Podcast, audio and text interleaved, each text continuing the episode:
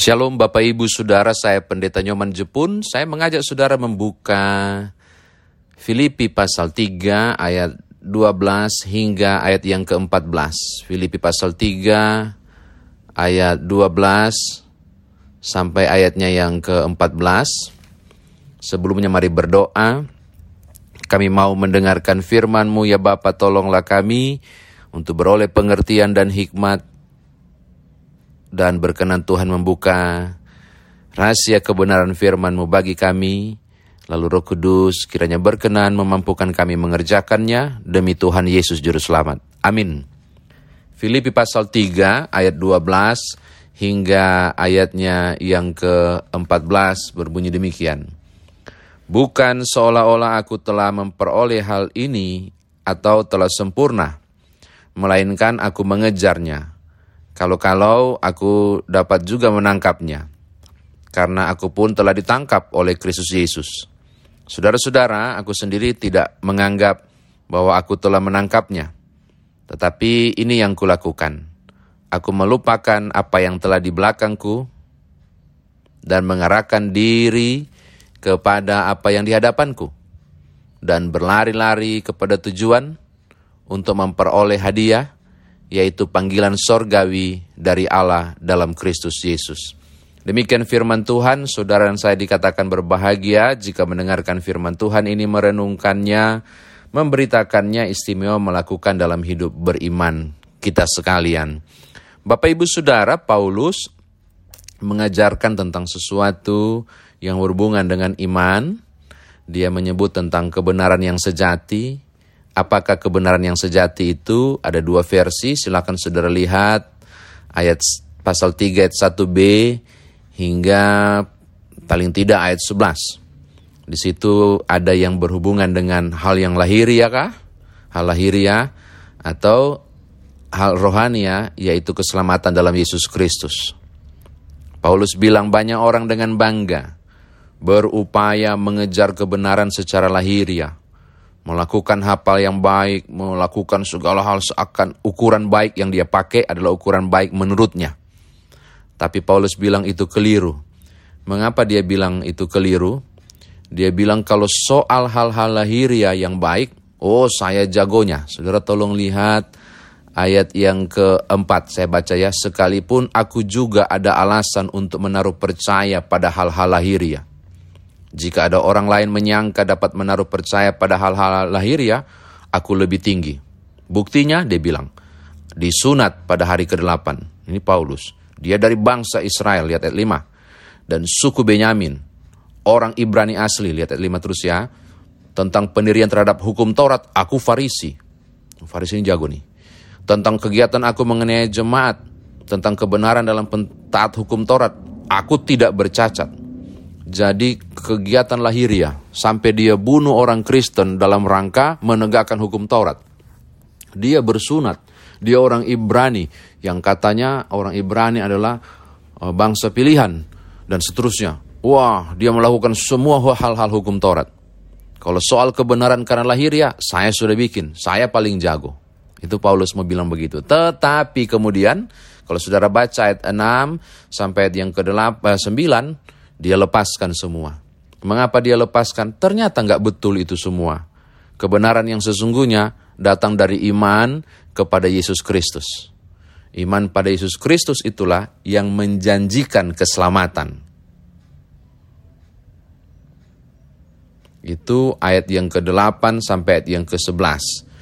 Justru dengan percaya pada Yesus Kristuslah kebenaran yang dia anggap benar sebelumnya ternyata salah dan dia tinggalkan kebenaran itu dan berupaya untuk beroleh keselamatan dalam Yesus Kristus. Apa yang ku megah-megahkan dulu di masa lalu, dia mengatakan ternyata itu sampah. Oh, ngeri itu Bapak Ibu. Itu ayat 6 sampai 11 menyebut menyebut itu. Padahal kurang baik apa Paulus melakukan kehendak firman dan ketaatan pada Taurat. Ternyata soal keselamatan adalah soal anugerah dari Yesus Kristus maka dia mesti percaya pada Yesus Kristus. Akhirnya dia bilang, apa yang saya buat zaman dulu itu, ah sampai itu. Yang sesungguhnya yang benar adalah beroleh keselamatan secara rohania, yaitu beriman pada Yesus Kristus untuk kemudian beroleh keselamatan melalui kasih karunia. Oke, ini catatan pertama supaya saudara bisa masuk di ayat 12, ayat 13, 14. Nah, bagaimanakah supaya kemudian dia beroleh keselamatan itu di dalam kasih karunia Yesus Kristus Juru Selamat? Bapak Ibu Saudara, kita temukan jawabannya di ayatnya yang ke-12 hingga ayat yang ke-14. Dia bilang begini, bukan seolah-olah aku telah memperoleh hal ini atau telah sempurna, melainkan aku mengejarnya kalau-kalau aku dapat juga menangkapnya karena aku pun telah ditangkap oleh Yesus Kristus. Dia mau bilang begini, keselamatan sudah dia peroleh dalam Yesus Kristus. Tetapi dia menggunakan kata dioko, mengejar, pursuing. Dioko ini lebih pada upaya untuk mendapatkan maksimal. Berlari untuk eh, mengejar untuk mendapatkan hal yang lebih maksimal. Targetnya apa? Supaya dia dapat menangkap dari kata-kata labo, lay hold. Kata labo itu sebenarnya lebih cenderung pada memeluknya jadi bilang begini, benar saya sudah beroleh keselamatan dalam Yesus Kristus.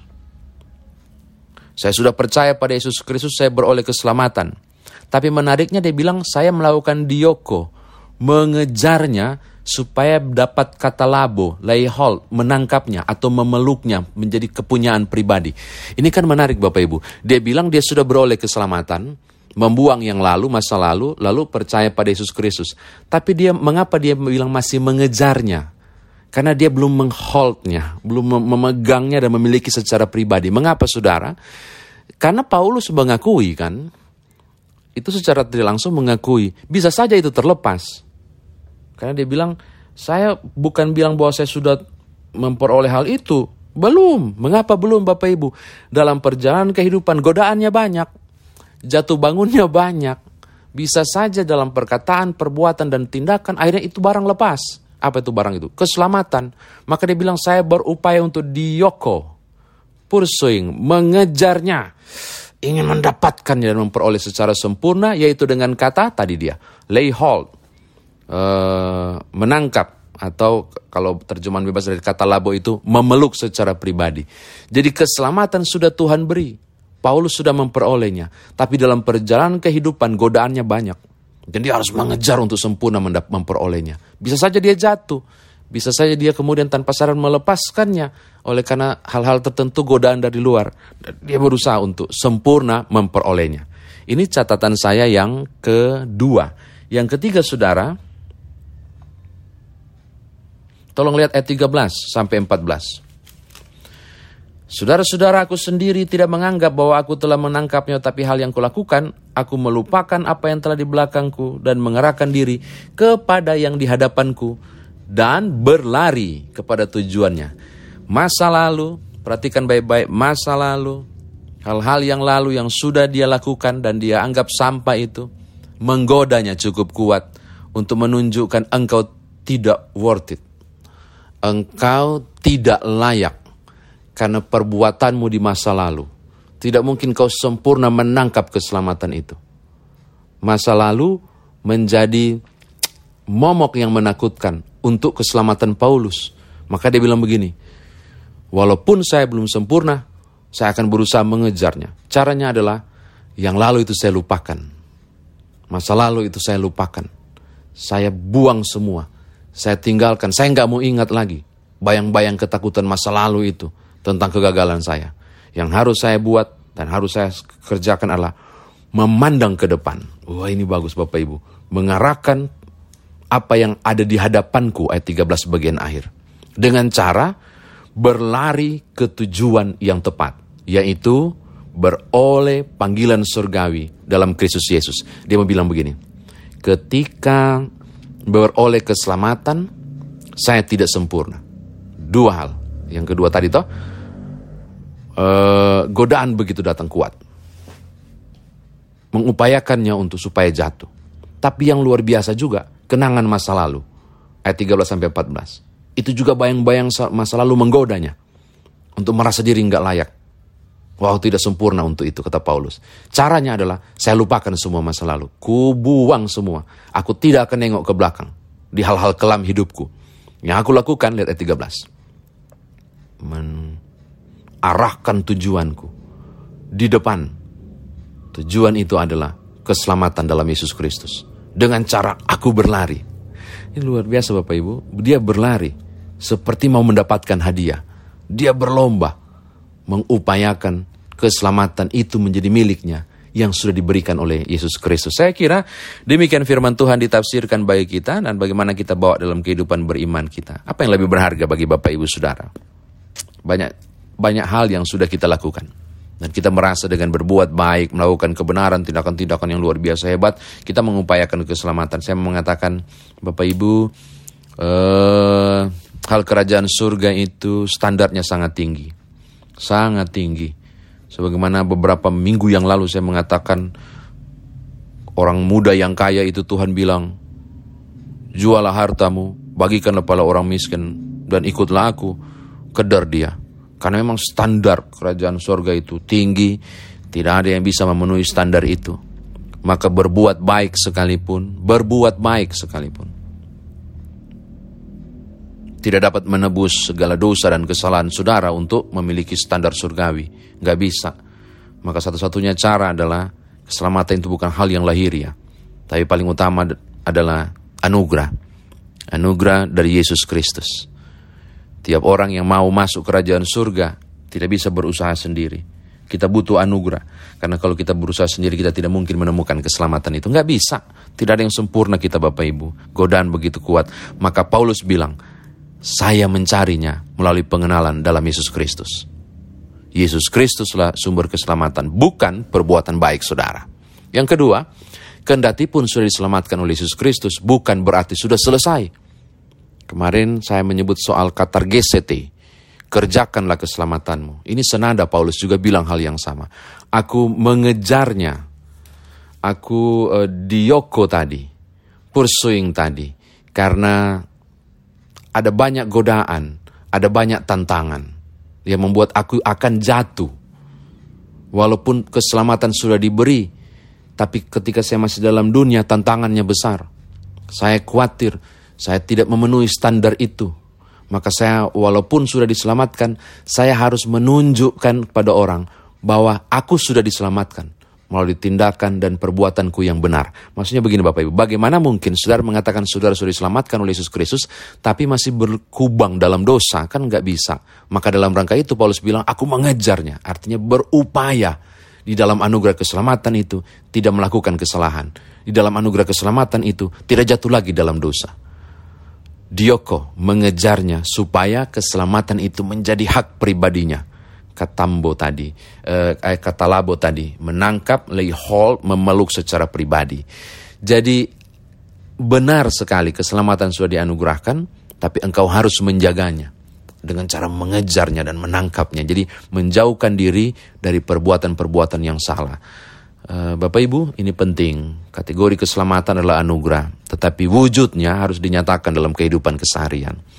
Yang ketiga dia bilang begini, masa lalu menjadi momok. Berapa banyak dari saudara yang kemudian merasa tidak layak di hadapan Tuhan oleh karena peristiwa masa lalu?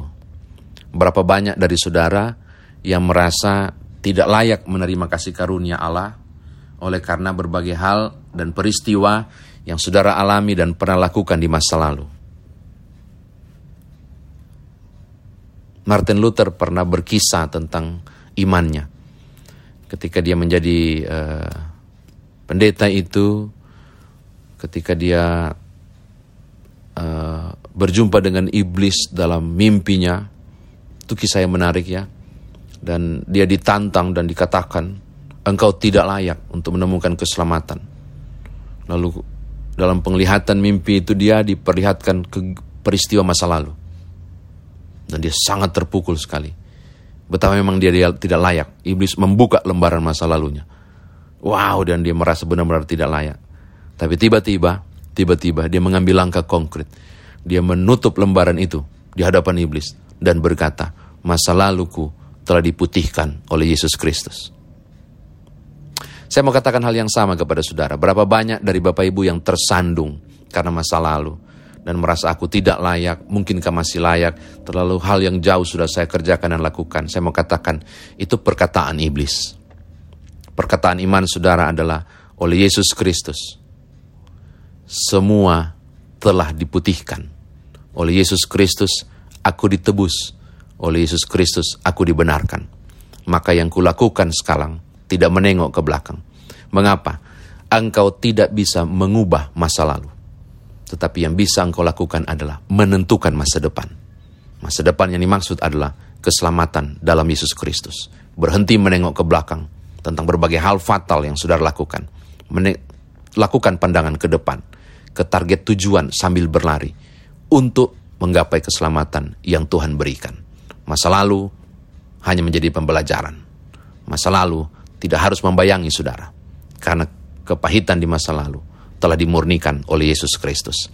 Selamat mengejar, selamat berlari, menuju kesempurnaan pada hadiah yang dijanjikan di ayat yang ke-14, yaitu keselamatan, hadiah surgawi di dalam Yesus Kristus. Tuhan berkati Bapak Ibu. Haleluya. Amin.